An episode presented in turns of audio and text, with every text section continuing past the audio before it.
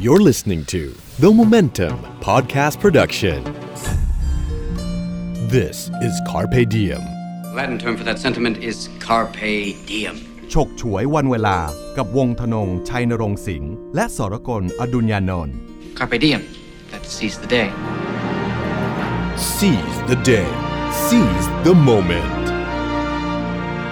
สวัสดีครับคุณผู้ฟังนี่คือคาเปเดียมนะครับพอดแคสต์จาก The Momentum นะครับผมโหนงวงธนงชัยนรงค์สิงห์ครับผมสรกลอดุญญานนท์นะครับตุ้มหนึ่งเมืองจันทร์ครับหนุ่มเมืองจันทร์นี่หลายคนอาจจะทราบที่มานะครับครับ แต่ว่าบอกอีกทีดีไหมครับว่าที่มาของนามปากกาหนุ่มเมืองจันทร์นี่มาจากไหนครับพี่ตุ้มนามปากกาสิ้นคิดใช่ไหมก็ไม่มีอะไรครับก็เพียงแต่ว่าตอนที่ผมทำมติชนอยู่ช่วงหนึ่งแล้วก็พี่เสถียรจันทิมาธรเขาก็อยากให้ผมเอ่อมีเอ่อเขียนคอลัมน์ เกี่ยวกับเรื่องธุรกิจแบบง่ายฮะๆเพราะว่าตอนนั้นสมัยนั้นธุรกิจมันจะเป็นเรื่องยากมาก ใครคิดว่าซับซ้อนอ่าเขาอยากให้พอผมอยู่ประชาชาติกิจเขาก็เลยอยากให้เขียนเรื่องธุรกิจแบบง่าย ๆ ผมก็ส่งต้นฉบับให้พี่เสถียรพี่เสถียรก็บอกว่าอะแล้วชื่อคอลัมน์คือชื่ออะไรอะผมก็นึกว่าพี่เถียรจะตั้งให้ฮะพอตั้งชื่อคอลัมน์อะไรปั๊บก็นึกว่าธุรกิจแบบง่ายๆ ก็ฟาสต์ฟู้ดธุรกิจฟาสต์ฟู้ดธุรกิจ ซึ่งหลายคนคิดว่าพอเห็นฟาสต์ฟู้ดธุรกิจก็คิดว่าเป็นธุรกิจเกี่ยวกับฟาสต์ฟู้ด บางคนมาถามผมว่าเขาจะทำธุรกิจฟาสต์ฟู้ดเล่มแนะนำเล่มไหนดีอะไรอย่างเงี้ยนะฮะก็ฟาสต์ฟู้ดธุรกิจเป็นชื่อคอลัมน์ฮะก็นึกว่าจบจะเดินออกพี่เถียรนะอ้าวแล้วนามปากกาผมว่าเอ้ยต้องมีนามปากกาด้วยเหรอก็คิดแบบฉับพลันก็คือว่าตอนนั้นเนี่ยหนังสือไม่ชนสุดดาห์มันจะมีเวลาเราทำหนังสือใช่ไหมมันจะมีดัมมี่ใช่ไหมดัมมี่ก็จะบอกว่าคอลัมน์เนี้ยวางอยู่ตรงไหนคอลัมน์ตรงเอ่อของผมอยู่ด้านขวามือ ด้านล่างมีคอลัมน์คอลัมน์หนึ่งชื่อคอลัมน์แวะห้องโฆษณา ครับ โดยสาวระยอง สาวระยองอาผมก็สาวระยองปั๊บก็เจอหนุ่มเมืองจันทร์นะทีคือก็คิดง่ายๆแค่นี้เองครับก็คือว่าเขามีคอลัมน์สาวระยอง แล้วผมคิดว่าเฮ้ยถ้าหนุ่มเมืองจันทร์อยู่กับสาวระยองอยู่หน้าเดียวกันมันคงตลกดี ฮะฮะก็คิดขำๆเพราะผมเป็นคนเมืองจันทร์แค่นี้ แค่นี้เองครับ ปรากฏว่าเป็นชื่อที่ติดตลาดมากๆฮะ แล้วเวลาเราดูจอฟังจอสอร้อยจะเห็นหนุ่มเมืองนนท์หนุ่มใช่ครับเอ่อดินผมว่าแดงรายงานอะไรเงี้ยผมว่าแล้วก็หลายหลายๆคนได้แรงบันดาลใจมาจากหนุ่มเมืองจันทร์เนี่ยฮะผมเห็นเต็มเลยฮะหนุ่มเมืองเพชรหนุ่มอะไรก็มีผมฮะว่าไม่ได้แรงบันดาลใจมันคือคำที่พื้นมากที่ไม่ควรจะตั้งเป็นนามปากกาครับก็เลยจะแนะนำน้องๆที่เวลาเขียนหนังสือทุกครั้งว่า ถ้าเวลาตั้งนามปากกาเมื่อไหร่นะให้คิดมันอย่างจริงจังอย่าเล่นฮะเพราะมันจะอยู่กับเรายาวนานมากเนี่ยอยู่มาเกือบ 30 ปีแล้ว ทราบว่าบางคนน่ะยังเรียกพี่ตุ้มว่าคุณหนุ่ม ใช่ครับใช่ไหมตอนนี้ฮะผมมีชื่อเล่นอยู่ 2 ชื่อครับชื่อตุ้มชื่อเป็นฮะชื่อจริงแท้จริงกับชื่อหนุ่มครับเขาก็เรียกพี่หนุ่มพี่หนุ่มฮะถ้ามีใครเรียกพี่หนุ่มเมื่อไหร่ผมจะหันเป็นแฟนหนังสือผมแน่เพราะผมคิดว่ามันมีโอกาสจะเรียกผมฮะฮะเออคือถ้าตามติ่มจะไม่หันใช่ไหมแต่ตอนครับโดนเรียกบ่อยๆ จะรู้สึกว่าบางคนเขาจะเรียกชื่อผมชื่อนี้ๆเออแต่เข้าใจว่าเป็นแฟนหนังสือแล้วแหละใช่เขารู้จักจากหนุ่มเมืองจันทร์นะฮะถ้าย้อนกลับไปได้อยากเปลี่ยนชื่อไหมฮะนามปากกาใช่ไหมหนุ่มเมืองจันทร์แม่งอยากเปลี่ยนจริงๆเนี่ยนะ ผมคงคิดคิดชื่อได้เพราะกวันนี้นะครับนะฮะแต่เพียงแต่ว่าผ่านมาแล้วก็ผ่านไปแล้วก็ก็ดีครับ มันก็เป็นชื่อที่จดจำง่าย แล้วก็สุดท้ายแล้วก็นามปากกามันก็คือนามปากกามันไม่ได้คนไม่ได้ติดว่านามปากกาเพราะแล้วมันจะจะอ่านหรือไม่อ่าน นอกจากหนุ่มเมืองจันทร์แล้วมีนามปากกาของสรโคนอดุลยานนท์ที่ไม่เปิดเผยไหมฮะเอ่อนอกจากเปิดชื่อเผยจซะริงเลยตอนนี้ นอกจากชื่อจริงนะฮะ นอกจากชื่อจริงที่เขียนคอลัมน์การเมืองบ้าง คอลัมน์การตลาดที่แบบเนื้อหาจริงจังไม่ไม่ไม่ออกเล่นนะฮะ ก็จะมีนามปากกาอันหนึ่งชื่อว่า นิรนามวเนจรโอ้โหไม่ไม่ได้ตั้งเอง ชื่อนี้และนามวันเนจรนามสกุลวะวะวะเนจรอ่าฮะก็คือพี่เสถียรเนี่ยผมส่งคือตามติดไม่ชนเนี่ยเขาจะมีคอลัมน์เกี่ยวกับบทความทั่วๆไปอยู่ครับ ผมก็ใครคนในคนในมติชนใครก็ได้ เขียนแล้วส่งมา ถ้าดีเขาก็ลง ผมก็ตอนนั้นผมก็ชอบเขียนวิเคราะห์การเมือง ผมอยู่ประชาชาติธุรกิจ ผมก็เขียนวิเคราะห์การเมืองชิ้นหนึ่ง แล้วก็ส่งให้พี่เสถียรซึ่งเขาก็ดูอยู่ แต่พี่เถียรไม่อยู่ก็วางที่โต๊ะครับ แล้วก็ไม่ได้เขียนนามปากกาทั้งสิ้น วันหนึ่งก็ข้อเขียนนั้นก็ได้ลงตีพิมพ์ในไม่ชนรายวัน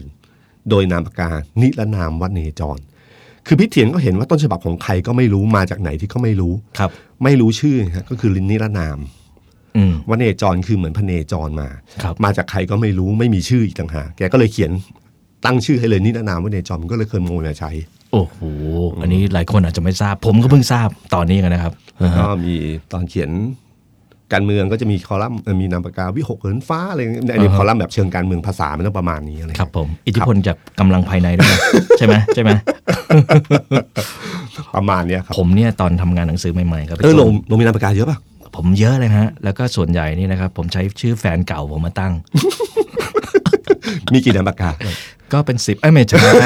สองสามชื่ออ๋อพี่ตุ้มแต่ว่ามีนามปากกาหนึ่งนะครับ ที่ผมใช้ตอนที่ผมเขียนเอ่อเรื่องเรื่องหนึ่งใน a day นะครับครับเอ่อมันเป็นคอลัมน์เกี่ยวกับการเดินทางของหมีตัวหนึ่งอะความจริงผมอยากให้มันมี fiction อยู่ในอเดแบบอ่านต่อฉบับหน้าอะไรเงี้ยอืมนะฮะอืมตอนนั้นก็ไม่อยากใช้ชื่อจริง เพราะว่าเดย์เล่มแรกๆเนี่ยผมเขียนเกินครึ่งเล่มนะ ต้องสะสมนามปากกามากเลย คนมันน้อยอะครับครับ ต้องช่วยช่วยๆกันทำคนหนึ่งก็จะเขียนเยอะมากนะครับอาพอมาคอลัมน์นี้ผมตั้งชื่อ The Blair Witch Project นะครับ ตอนนั้นมันมีหนังเรื่อง Blair Witch Project อ่าซึ่งตอนนี้ก็มีภาค 2 ต่อมาเนี่ยเนี่ยนะเอ่อที่ใช้กล้องตัวเดียวถ่าย ใช่ใช่สมัยก่อนคือฮามากแล้วครับ ของผมนี่เป็นหมี The Bear อืม Bear Witch นะฮะเอ่อตอนนั้นก็คิดอยู่นานครับพี่ตุ้มแล้วก็ใช้ชื่ออะไรดีวะอ่าฮะสุดท้ายผมตั้งชื่อว่าเดฟนนทเขตคาม มันมายังไงวะ ผมชอบเดฟจอห์นผมชอบจอห์นนี่เดฟอ๋อนะฮะไม่มีอะไรโอเลเคยแล้วก็บ้านอยู่เมืองนนท์เออก็เลยเป็นเดฟนนทเขตคามแค่นี้แหละครับ คุณผู้ฟังครับนะฮะวันนี้ชื่อ ชื่อชื่อบริษัทก็เอาชื่อ ชื่อหนังจากครับหนังมาเออจริงด้วยเพราะว่าชีวิตใช่ไหมผมนี่มีอิทธิพลจากหนังเยอะมากเลยอืมนะฮะแล้วมีนามปากกาอะไรครับเอ่อบางอันก็ไม่อยากจะบอกครับนะฮะเอ่อบางอันก็เอาชื่อหมู่บ้านมาตั้งครับอืมแล้วชื่อแฟนเก่ามีอะไรบ้างนะ ข้ามไปดีครับครับโอเคครับครับพอดแคสต์ที่แรกเอ่อพอดแคสต์แรกของเราเราคุยกันเรื่องการเรียนการศึกษานะครับหลายอย่างเลยนะครับเอ่อพอดแคสต์ที่สองเนี่ยผมว่าเราน่าจะข้ามมาถึงเรื่องชีวิตการทำงานแล้วครับนะฮะผมว่าคุณสรกลเนี่ยเป็นตัวอย่างที่ชัดมากนะครับของคนที่ทำงานมาหลากหลายมากใช่ไหมครับพี่ตุ้มถึงแม้ว่าจะหลากหลายในบริษัทเดียวกันนะครับ พี่ตุ้มอยู่มติชนมาตั้งแต่เรียนจบเลย เรียนจบเลยครับ แล้วก็งานแรกในชีวิตนี้ตำแหน่งอะไรแผนกไหนเอ่อทำงานครั้งแรกคือเป็นนักข่าวของประชาชาติธุรกิจครับครับ แล้วก็เดี๋ยวทำนะฮะครับผมขออภัยนิดหนึ่งก่อนหน้าที่จะมาเป็นนักข่าวเนี่ยอาชีพหลังจากเรียนจบมาแล้วพี่ตุ้มอยากทำอะไรอ๋อตอนนั้นเอ่อสภาพบรรยากาศของมันคือ ช่วงนั้นนักศึกษาตกงานเยอะมากอืมเพราะว่าเศรษฐกิจมันแย่ครับเอ่อ ผมช่วงที่ผมอยู่มหาลัยเนี่ยเป็นช่วงที่ผมทำกิจกรรมนักศึกษาเยอะ แล้วในช่วงเวลานั้นธรรมศาสตร์ยังมีเป็นกิจกรรมเรื่องการเมือง เยอะมาก อย่างประท้วงยังไฮปาร์คยังอะไรพวกนั้นอยู่เลยนะครับ ก็เป็นช่วงเวลาที่ผมผมทำกิจกรรมการเมืองเยอะมากก็ตอนนั้นเป็นช่วงที่ผมชอบการเมืองครับฉะนั้นผมรู้เรื่องหนังสือพิมพ์นี่ผมอ่านข่าวทุกแบบเก็บหมดนักการเมืองผมรู้เรื่องแบ็กกราวการเมืองวิเคราะห์การเมืองผมทำได้หมด ผมอยากเป็นนักการเมือง อยากเป็นนักการเมืองเหรอครับ ตอนนั้นตอนจบใหม่ครับๆ แต่มันก็มันก็นึกไม่ออกว่าจะเป็นยังไงนะแต่ถ้าถามว่าให้คิดฝันแล้วก็โดดไปอยู่ตรงจุดนั้นเลย อยากเป็นจุดนั้น เพราะได้ความรู้สึกแบบวัยเด็กอะครับมันพอไฮด์ปาร์กแล้วมีมวลชน ซึ่งอาจจะจำนวนไม่เยอะมากนะแต่ฟังเราแล้วเฮกับเราได้เราอืมเรากำหนดได้ว่าเขาเฮตรงไหนครับมันเป็นความรู้สึกง่ายๆ ว่าเหมือนกับนักแสดงเหมือนกับอะไรหรือนักร้องหรืออะไรต่างๆที่สามารถบรรยากาศของแฟนเพลงที่กลับเข้ามาทำให้เขามีพลังอะไรอย่างเงี้ยครับ ก็มีความรู้สึกอย่างแค่แค่แค่แค่ตรงนั้นนะครับฮะแต่ก็ไม่ได้คิดว่ามันจะต้องเป็นอย่างนั้นครับก็วันหนึ่งก็มาทำหนังสือพิมพ์ ก็มาทำประชาชาติธุรกิจครับก็อยู่ประชาชาติธุรกิจได้ปีสองปี พอแม่เสียก็กลับไปอยู่จันทร์ปีหนึ่งแล้วก็กลับมาอยู่ประชาชาติธุรกิจอีก จากนั้นก็ยาวเลยครับอยู่ที่ไม่ได้ชนยาวเลย ครับผม ก็โยกย้ายงานในไม่ชนประมาณเกือบแปดตำแหน่งเกือบแปดที่แปดตำแหน่ง แต่ผมอยู่ไม่ชนยาวนานมากนะครับตั้งยี่สิบกว่าปีกับสามสิบ30ปี ครับผมครับใน30ปี20กว่าปีเนี่ยพี่ตุ้มทำมาแล้ว8ตำแหน่ง8แผนกอะนะฮะใช่ครับ อย่างยกตัวอย่างเช่น ประชาชาติธุรกิจ แล้วก็ไปเป็นบกมาที่ชนสุดรายวัน ไปเป็นเอ่อ ผู้จัดการสำนักพิมพ์ ผู้อำนวยการฝ่ายศูนย์ข้อมูล ผู้อำนวยการเอ่อรองผู้อำนวยการฝ่ายโฆษณา อยู่ไม่ชนสุดดา ไม่ชนทีวี ไม่ชนออนไลน์ครับอืมโอ้โหอ่าฮะทั้งหมดก็วนเวียนอยู่ตรงนี้ครับผม อันนี้คือการที่ทางบริษัทอยากให้ไปบุกเบิกด้วยอย่างนี้ใช่ไหมใช่ครับ คือถ้ามีงานไหนที่ที่บุกเบิกเขารู้ว่าผมชอบฮะฮะหรืองานไหนแต่งานแรกคืองานงานสำนักพิมพ์ฮะคือไปบ่นเยอะ เรารู้จักกันตอนนั้น ใช่ครับใช่ฮะเรา ไปพูดเยอะว่าทำไมไม่ชนไม่ทำสารพิมพ์ของตัวเองอืมมีต้นฉบับตั้งเยอะแยะ อยู่ในไม่ชนสุดตุดาครับทำไมปล่อยให้สารพิมพ์อื่นเขาเอาต้นฉบับไปพิมพ์ขายพิมพ์ขาย เราก็มีโรงพิมพ์มีจัดจำหน่ายมีอะไรโอ้ยพูดเยอะมากครับเขาก็เลยมาให้ทำฮะฮะครับบ่นมากนักทำแล้วเถอะนะครับ ก็เข้าไปลุยสำนักพิมพ์มติชนนี่เกิดจากคุณสรกลอดุลยานนท์นะฮะเออจริงๆมันมีอยู่แล้วฮะจริงๆมันมีอยู่แล้ว แต่เราไม่ได้ทำเป็นร่ำเป็นสัน ใช่ครับ เป็นลักษณะกึ่งงานฝากครับ คือปีหนึ่งอาจจะสักออกสัก สองสามเล่มอะไรเงี้ยอ่าฮะเป็นงานเฉพาะกิจงานอะไรพวกนั้นมากกว่าครับของผมเนี่ยเข้าไปก็คือเริ่มทำจริงจังที่เป็นพ็อกเก็ตบุ๊กมาครับหลายคนนะครับพี่ตุ้มโดยเฉพาะคนทำงานในยเวลาถูกเออมอบหมาย หรือเวลาถูกแอสไซน์ให้เปลี่ยนงานอืมเปลี่ยนตำแหน่งเนี่ยมักจะเกิดความกลัวนะฮะตอนนั้นพี่ตุ้มมีความกลัวอยู่ไหมคือไม่ต้องไม่ต้องย้ายงานย้ายตำแหน่งเลยฮะแค่ย้ายโต๊ะทำงานก็มีปัญหาแล้ว เคยไหมยังไงฮะพนักงานบางคนเราเพียงแค่ย้ายฝาเอ็มย้ายย้ายโต๊ะทำงาน คือพอคนมันเยอะขึ้นปรับโต๊ะทำงานใหม่ ไม่ได้นั่งริมหน้าต่างเหมือนเดิมก็เริ่มมีปัญหาแล้วมันไม่คุ้นนะมันไม่คุ้นฮะอะไรเงี้ยหรือย้ายเพียงแค่ง่าย ๆ ว่า อย่างเช่น กองบรรณาการมติชเอ่อประชาชาติธุรกิจ ย้ายจากโต๊ะอุตสาหกรรม ไปทำข่าวโต๊ะการตลาด แค่นี้ก็รู้สึกกลัว รู้สึกว่า เอ๊ะ มันไม่ใช่ชินมันใหม่อะไรเงี้ยอืมผมอะ่ะเป็นคนหนึ่งที่จะให้คำปรึกษาน้องนี้ดีมาก เพราะว่าผมย้ายมาเยอะฮะและทุกครั้งที่ย้ายเนี่ยผมรู้เลยผมได้เรียนรู้สิ่งใหม่อยู่เสมออืมเป็นเป็นความรู้ใหม่ที่ผมพยายามเปรียบเปรยว่าเวลาเราเรียนมหาวิทยาลัยอะครับ ว่าบางทีเราก็ลงต้องลงวิชาที่เราไม่ชอบครับเราไม่ได้เลือก แต่พอเรียนไปปั๊บเราอาจจะชอบก็ได้นะฮะแล้วก็ทุกครั้งที่เรียนวิชาที่ไม่ชอบเนี่ย เราต้องจ่ายค่าหน่วยกิจไอ้นี่เราได้เรียนรู้สิ่งใหม่ โดยที่เรายังได้เงินเดือนเหมือนเดิมอืมแล้วก็เป็นความรู้วันนี้ที่ผมมีวันนี้ได้ก็เพราะผมย้ายงานแบบเนี้ยบ่อยครับๆเพราะผมได้เรียนรู้ประสบการณ์ครั้งหนึ่ง ตอนที่ผมไปอยู่ฝ่ายโฆษณา ผมอะ เป็นงานที่ผมล้มเหลวที่สุด เพราะว่าผมขายไม่เป็นฮะผมเล่าเรื่องเป็นว่าโปรดักต์มันเป็นยังไงจุดยึดแต่ขายเวลาปิดการขายผมปิดไม่เป็นนะแต่ณช่วงเวลาหนึ่งที่ผมอยู่ตรงนั้นเนี่ยผมเข้าใจเขาอืมพอเวลาผมมาทำกมกมุมมองผมเปลี่ยนละไอสิ่งที่ผมเคยเคยคิดเอ่อเคยไม่เข้าใจเขาหรือหรือแอนตี้หรือรู้สึกว่าทำไมถึงลุกล้ำเข้ามาในกองบรรณาธิการอะไรเงี้ยครับไอสิ่งเหล่านี้จะหายไป เพราะว่าผมเข้าใจเขามากขึ้นอืมแล้วผมรู้ว่าจุดกลางของมันคืออะไร ไอเนี่ยคือการเรียนรู้จากการทำงานที่หลากหลาย ครับผมครับตอนอยู่ศูนย์ข้อมูลนะฮะได้ได้โอ้วิชาอะไรบ้าง ศูนย์ข้อมูลนี่เป็นเป็นที่ทำให้ผมได้เรียนรู้ว่า การลงไปอยู่ในจุดที่ผมไม่รู้เรื่องเลยเป็นไง อืมเพราะศูนย์ข้อมูลมันคือเหมือนกับห้องสมุดนะครับครับ เราเราต้องเรียนรู้ใหม่เลย เพราะว่าเราไม่มีพื้นความรู้ตรงนี้เลย สิ่งที่เขาพูดมาทั้งหลายเนี่ย เราไม่เข้าเข้าใจ อืม แต่ผมก็ใช้วิชาของงานนักข่าวก็คือการจับประเด็นครับ การจับประเด็น แล้วก็การสร้างสิ่งใหม่ อย่างเช่น การขายข้อมูลอืมแต่ก่อนเนี่ยเขาก็ทำเอ่อระบบสมัยก่อนก็คือการตัดตัดข่าวเก่าแปะแปะแปะแปะแปะมา เพื่อเป็นฐานข้อมูลว่าเวลาข่าวนี้ขึ้นมาปั๊บเราไปค้นไฟล์อืมซึ่งแฟ้มไม่ใช่ไฟล์เป็นแฟ้มครับมันนั่งพลิกอ่านพลิกอ่านเอ่อปรากฏว่าเขาก็ทำไปเรื่อยๆ แต่อันเนี้ยเป็นมูลค่า ซึ่งหน่วยงานต่างๆต้องการ เพราะว่าบริษัทต่างๆเนี่ยจะมี PR ตัดข่าวสมัยก่อนใช่ไหมตัดข่าวส่งให้ผู้บริหารดูว่าตอนเช้าว่าข่าวบริษัทเรามีอะไรบ้างครับ แต่กว่าจะตัดเสร็จเนี่ยตอนเย็นอืมในขณะของผมเนี่ยสามารถตัดเสร็จตอนช่วงเช้าได้ฮะเช้าปั๊บคุณมีเลย โดยที่คุณจ่ายเงินน้อยกว่าค่าแรงของเลขาคนหนึ่งด้วยซ้ำอืมครับสามพันห้าพันบาทถูกกว่า แล้วก็ได้ข่าวที่เร็วกว่า แย่งหมวดหมู่มาเพราะผมผมมีระบบอยู่แล้วฮะฮะผมก็ใช้วัตถุดิบที่มีอยู่มาสร้างก่อให้เกิดรายได้ใหม่ มันกลายเป็นเอ่อ ผมเรียนรู้ว่าถ้าเวลาผมอยู่ในจุดที่ผมผมไม่เชี่ยวชาญหรือผมไม่รู้เรื่องเลยเนี่ยครับเราสามารถสร้างเกมใหม่ของขึ้นมาได้ นั่นคือเกมที่ผมถนัดที่สุดคือเกมในกึ่งธุรกิจอืมเกมในเชิงการตลาด ผมก็สามารถสร้างสิ่งใหม่ได้เป็นมูลค่าครับแล้วก็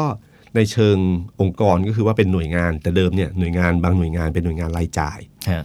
ถ้ามีปัญหาเนี่ยเขาโดนก่อนอืมผมก็ทำให้เป็นหน่วยงานที่มีรายได้อ่าฮะคราวนี้มันก็เริ่มแบบมี balance พอสมควรแล้วครับผมครับนี่ก็เป็นวิธีการทำงานปกติ เรียกว่าที่ย้ายไป 8 9 แผนกเนี่ยเหมือนกับพี่ตุ้มได้ take course วิชาใหม่ๆ อย่างนั้นก็ว่าได้นะ ใช่ครับอ่าฮะซึ่งผมผมว่าสำหรับคนที่โดนย้ายงานอย่าไปกลัวมันครับเพราะว่าเราผมผมจะใช้ศัพท์ผมว่า เวลาเราก้าวไปสู่สิ่งใหม่เนี่ย เราเราชอบ ความมืดไม่น่ากลัวเท่ากับจินตนาการในความมืดอืมก็คือเวลาเข้าไปในในที่ที่เราไม่รู้ไม่คุ้นชินมันเหมือนเข้าไปในความมืดไอ้สิ่งที่น่ากลัวคือจินตนาการของเราครับเราชอบคิดว่า เอ๊ะมันมีเสือหรือเปล่าวะมันมีอ่าสิ่งอะไรดุร้ายมีหนามอยู่เอ่อมีกระจกวางอยู่ข้างล่างหรือเปล่า มันจะบาดขาเราหรือเปล่าครับเพราะเรามองไม่เห็นเท่านั้นเองฮะแต่พอเรานั่นคือจินตนาการอืมแต่พอเราเดินเข้าไปแล้วเราคุ้นชินกับมันเนี่ย มันไม่น่ากลัวอย่างที่เราคิดหรอกครับครับฉะนั้นมันที่เพราะว่าเราคุ้นชินกับมันแล้วอืมให้เวลากับมันนิดหนึ่งแล้วคุณจะรู้เลยว่าคุณได้ประสบการณ์ใหม่ ที่ที่เก่าให้คุณไม่ได้อืมครับครับเพราะว่าคนเราจำนวนมากมีแนวโน้มที่จะกลัวการเปลี่ยนแปลงแล้วก็จินตนาการว่า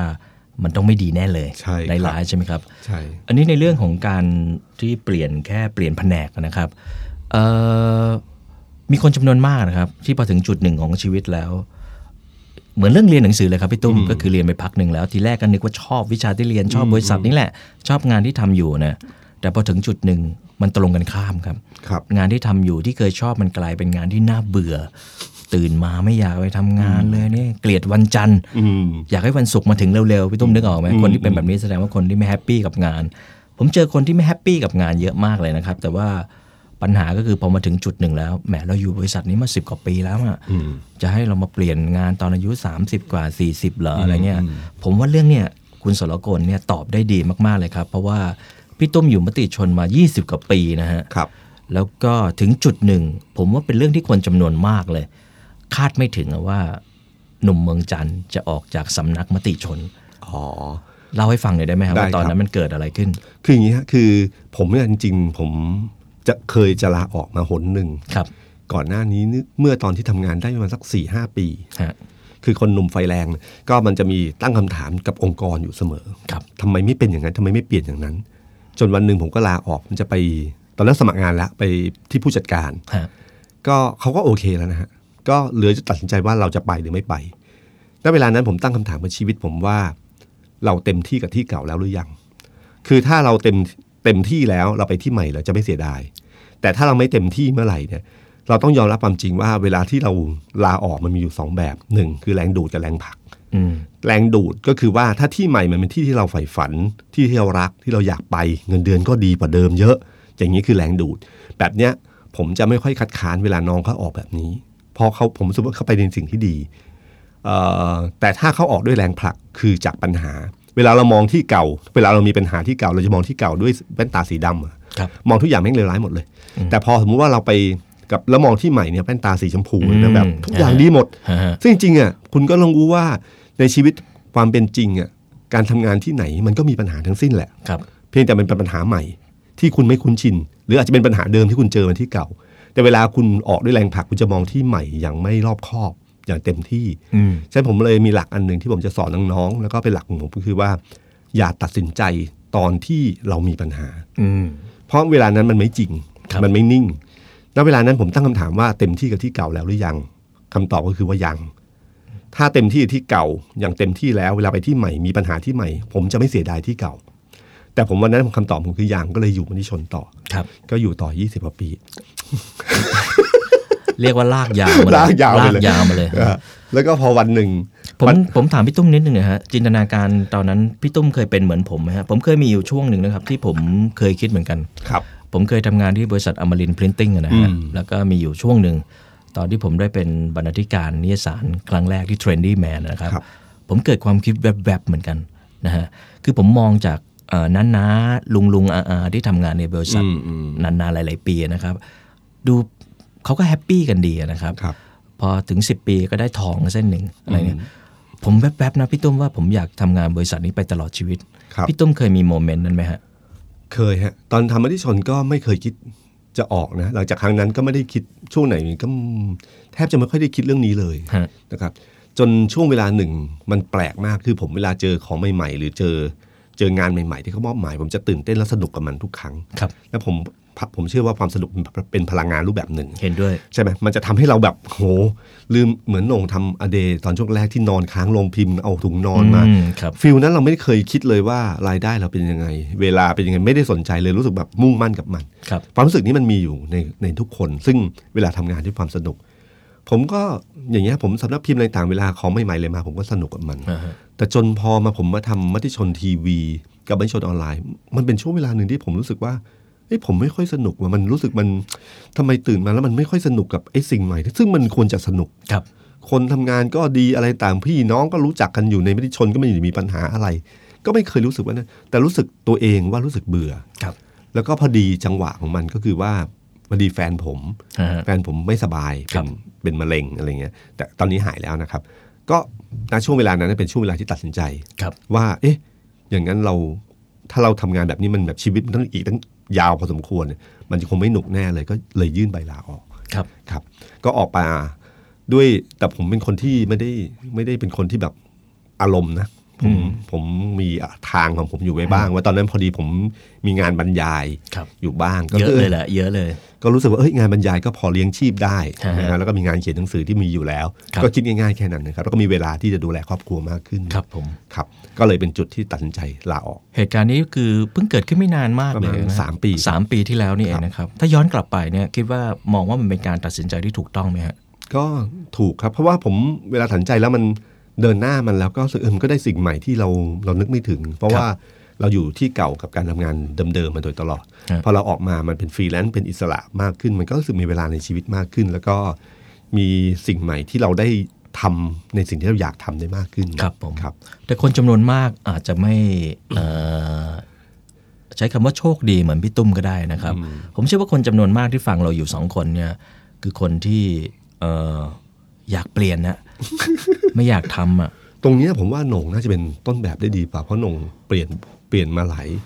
หลายช่วงเวลา ผมเปลี่ยนหลายบริษัทด้วยครับนะฮะครับ ผมว่าวิธีคิดตรงเนี้ยน่าจะน่าเป็นวิธีคิดที่ผู้ฟังน่าจะมีประโยชน์เพราะเป็นมุมที่แตกต่าง ครับผมทำไมโหน่งถึงลาออกในแต่ละช่วงเออ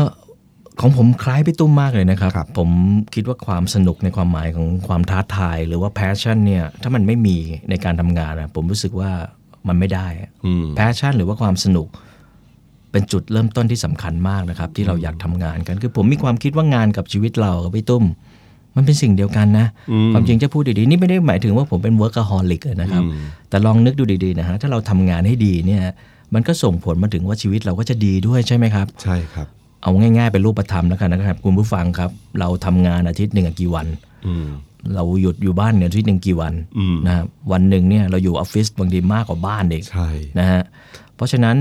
งานมันเป็นพาร์ทหนึ่งที่สำคัญมากในชีวิตอยู่แล้วล่ะผมขอเติมตรงนี้นิดหนึ่งนะฮะเพราะว่าผมถ้าคิดเป็นตัวเลขง่ายฮะๆชีวิตมีวันหนึ่งมี 24 ชั่วโมงครับครับ เราทำงานสมมุติว่า8 ชั่วโมงถึง 10 ชั่วโมงอ่าฮะมันคือหนึ่งในสามหนึ่งในสามเราหลับใช่ตานอนหลับไปเนี่ยประมาณ 8 ชั่วโมงฮะแปลว่าเราลืมตาอยู่ครับ16 เราทำงานอยู่8มันคือครึ่งหนึ่งของชีวิตอะฮะถ้าเราทำงานไม่มีความสุขก็เท่ากับครึ่งหนึ่งของชีวิตเราไม่มีความสุขที่ลืมตาโอ้โหอันนี้ชัดเจนมากเลยเอออัอันนี้ชัดเจนมากเลย ผมว่ามีประโยชน์มากกับคนที่ครับรู้สึกว่าไม่มีความสุขกับสิ่งที่ทำอยู่ครับเพราะฉะนั้นพอเราคิดอย่างนี้แล้ว เราก็ควรจะเลือกงานที่เราอยากทำมันอย่างแท้จริงนะครับ มีคำถามที่ผมเจอบ่อยมากครับพี่ตุ้มเอ่อโดยเฉพาะอย่างยิ่งจากเอ่อนิสิตนักศึกษาที่เพิ่งเรียนจบใหม่ๆนะครับเขามาถามผมว่าพี่โหน่งคะส่วนมากเป็นผู้หญิงนะฮะครับ ผู้ชายก็มีผู้ชายก็มีทำไมแฟนกับผมผู้ชายเยอะเอ่อสมมุติมีงานอยู่สองงานเนี่ยควรจะเลือกทำงานไหนดีนะฮะอืมงานแรกงานแรกเป็นงานที่ค่าตอบแทนดีมากเลยครับเงินเดือนดีเลยแหละแต่ตัวงานน่ะไม่ค่อยชอบ ไม่ชอบแหละไม่ไม่ไม่ค่อยอยากทำเท่าไหร่ทำได้นะ แต่ไม่ไม่ค่อยแฮปปี้เท่าไหร่กับงานที่สองเป็นงานที่ค่าตอบแทนน้อยอืมนะฮะ แต่ตัวงานชอบมากเลยถนัดอยากทำทำแล้วมีความสุขเออควรเลือกงานไหน ทุกครั้งนะครับพี่ตุ้มผมจะตอบทุกครั้งเลยว่าให้เลือกงานที่สองนะอืมเพราะมันไม่มีประโยชน์อะไรเลยที่คุณจะเลือกงานที่เอ่อถึงแม้ว่าคุณจะมีรายได้มีเงินเดือน แต่ว่าคุณไม่ชอบมันคุณไม่รักมันอะนะฮะแล้วไอ้ตัวเลขในบัญชีคุณอาจจะเพิ่มขึ้นเพิ่มขึ้นนะแต่ผมว่าไอ้ไฟพลังชีวิตชีวาในการทำงาน คุณมันจะลดลงลดลงเรื่อยๆจนกระทั่ง วันหนึ่งมันก็เหือดแห้งไปอืมตรงกันข้ามกับถ้าคุณเลือกงานที่สองนะครับ เป็นงานที่เคุณชอบคุณคุณรักชอบมากถนัดมีสกิลมีทักษะทำมันได้ดี ผมเชื่อว่าคุณจะอยากทำมันเรื่อยๆทำมันบ่อยๆ แล้วการทำบ่อยๆเนี่ยมันเป็นที่มาของความเก่งอืมคุณจะเกิดความชำนาญครับแต่สำคัญมากที่สุดก็อย่างที่พี่ตุ้มบอกนะฮะคุณจะมีความสุขกับทุกวันที่ตื่นมาทำงานเลยนะฮะใช่แล้วผมเชื่อว่างานที่คุณเริ่มต้นด้วยการทำด้วยความรักเนี่ยฮะอืมในที่สุด ในเบื้องท้ายในสุดท้าย มันจะนำมาซึ่งรายได้เงินทองให้คุณเองครับพี่ตุ้มเห็นด้วยไหมฮะเห็นด้วยครับ แต่เพียงว่ามีน้องบางคนเขาถามผมเขาบอกว่าระหว่างงานที่เรารักกับงานที่เราทำได้ดี อืมบางทีสองอย่างมันไม่เหมือนกันอืมเหมือนคนรักในการร้องเพลงแต่ร้องเพี้ยนตลอดอะเคยเคยเคยเห็นไหมบางคนที่ชอบร้องเพลงมากมีเพลงอะไรก็ชอบ เอ่อเพลงไหนก็ร้องได้หมดคาราโอแต่มันเกะนี่ขอตขลออดตลอดแต่เพื่อนอุดเพื่อนหูเพื่อนเพื่อนออกไปเข้าห้องน้ำนะฮะแต่เขาร้องดีเอ้ยเขาเขาชอบร้องชอบร้อง แต่เขาร้องไม่ได้ดีครับ แต่กับอีกงานหนึ่งเขาไม่ได้ชอบมากเท่าไหร่ แต่เขาทำงานได้ดี อันนี้ผมว่าเป็นภาวะเนี่ยที่หลายคนมีอ่าฮะอืมพี่ตุ้มตอบว่า ผมผมผมก็จะจะตอบแบบผมอะฮะก็คือว่ามันไม่มีคำตอบเดียวฮะมันมีหลายคำตอบซึ่งมันเหมาะกับแต่ละคนเอ่อถ้าแต่ถ้า เวลาเราเรามีที่เราคุยที่หน่งคุยตอนแรกก็คือว่าเรามีความสุขกับความสำเร็จครับในชีวิตจะมีสองอย่างที่ฮะที่เราปรารถนากัน ความสุขเนี่ยบางทีมันอยู่ที่ทำงานที่เรารักอืมแต่มันอาจจะไม่สำเร็จเลยนะ คือทำเท่าไหร่มันก็ไม่ได้รับการตอบแทนจาก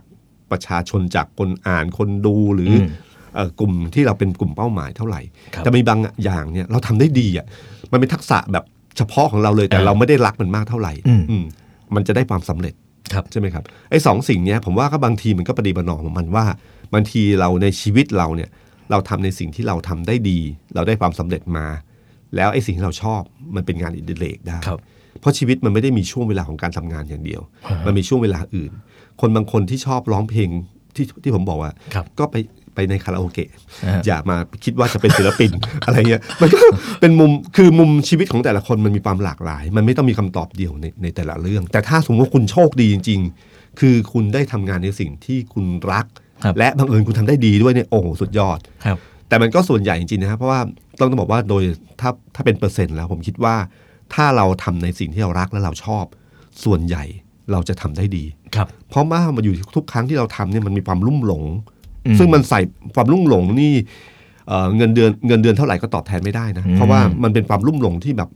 ฝันอยู่ตลอดเวลาในฝันยังคิดถึงเรื่องนี้อยู่เลย เพราะเราครับลุ่มหลงกับมันนะฮะความหมายของพี่ตุ้มก็คืออย่าก้มหน้าก้มตาทำงานไปวันๆใช่ไหมฮะเราควรจะใช่ครับประประเมินตัวเองอยู่เสมอใช่ไหมฮะใช่ครับ แล้วคำตอบแต่ในชีวิตของช่วงเวลา อันนี้พูดแบบคนอายุเยอะฮะ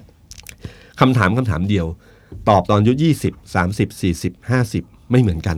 และก็อย่าตกใจที่คำตอบไม่เหมือนกัน อืมเพราะความต้องการในแต่ช่วงเวลาไม่เหมือนกัน เป็นธรรมดา ผมถามคำถามง่ายๆของผมตลอดเวลาความสุขในชีวิตของผมคืออะไรครับ วันนี้กับเมื่ออายุที่ผมอายุ 30 คนละเรื่องครับ 30 มันหมายถึงว่าบางทีผมต้องการเรื่องเงิน เพราะว่าผมต้องใช้ชีวิต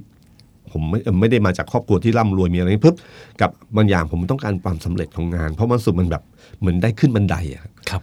แต่พอวันนี้อาจจะไม่ใช่ มันคนละเรื่องกันอาจจะต้องการเวลามากกว่าต้องการอะไรมากกว่า ครับ สิ่งเหล่านี้มันเป็นช่วงเวลามันไม่เหมือนกันฉะนั้นเราอย่าแปลกใจ ครับ แต่ให้ถามตัวเองอยู่เรื่อยๆ และถ้าเราเปลี่ยนแปลงก็อย่าตกใจ อืมอืมความรู้สึกของวัยมันเปลี่ยน ฟังดูแล้วพอดแคสต์ที่พูดถึงเรื่องงานของเราเนี่ย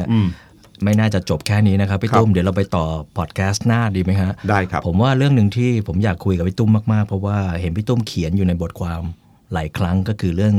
การออกจากคอมฟอร์ z โซนครับตกลงอยู่ในคอมฟอร์ z โซนมันดีหรือไม่ดีอืมไว้เรามาคุยกันในพอดแคสต์หน้าแล้วกันนะครับ ได้ครับ นี่คือ The Carpe Diem นะครับ Seize the Day Seize the Moment Podcast ของ The Momentum นะครับ ขอให้คุณผู้ฟังได้มีประโยชน์อะไรจากสิ่งที่เราคุยบ้างนะครับนะฮะขอให้มีชีวิตที่ดีครับ สวัสดีครับ สวัสดีครับ This is the Momentum Podcast Network. Download all episodes at themomentum.co slash podcast. Themomentum.co. Seize the moment.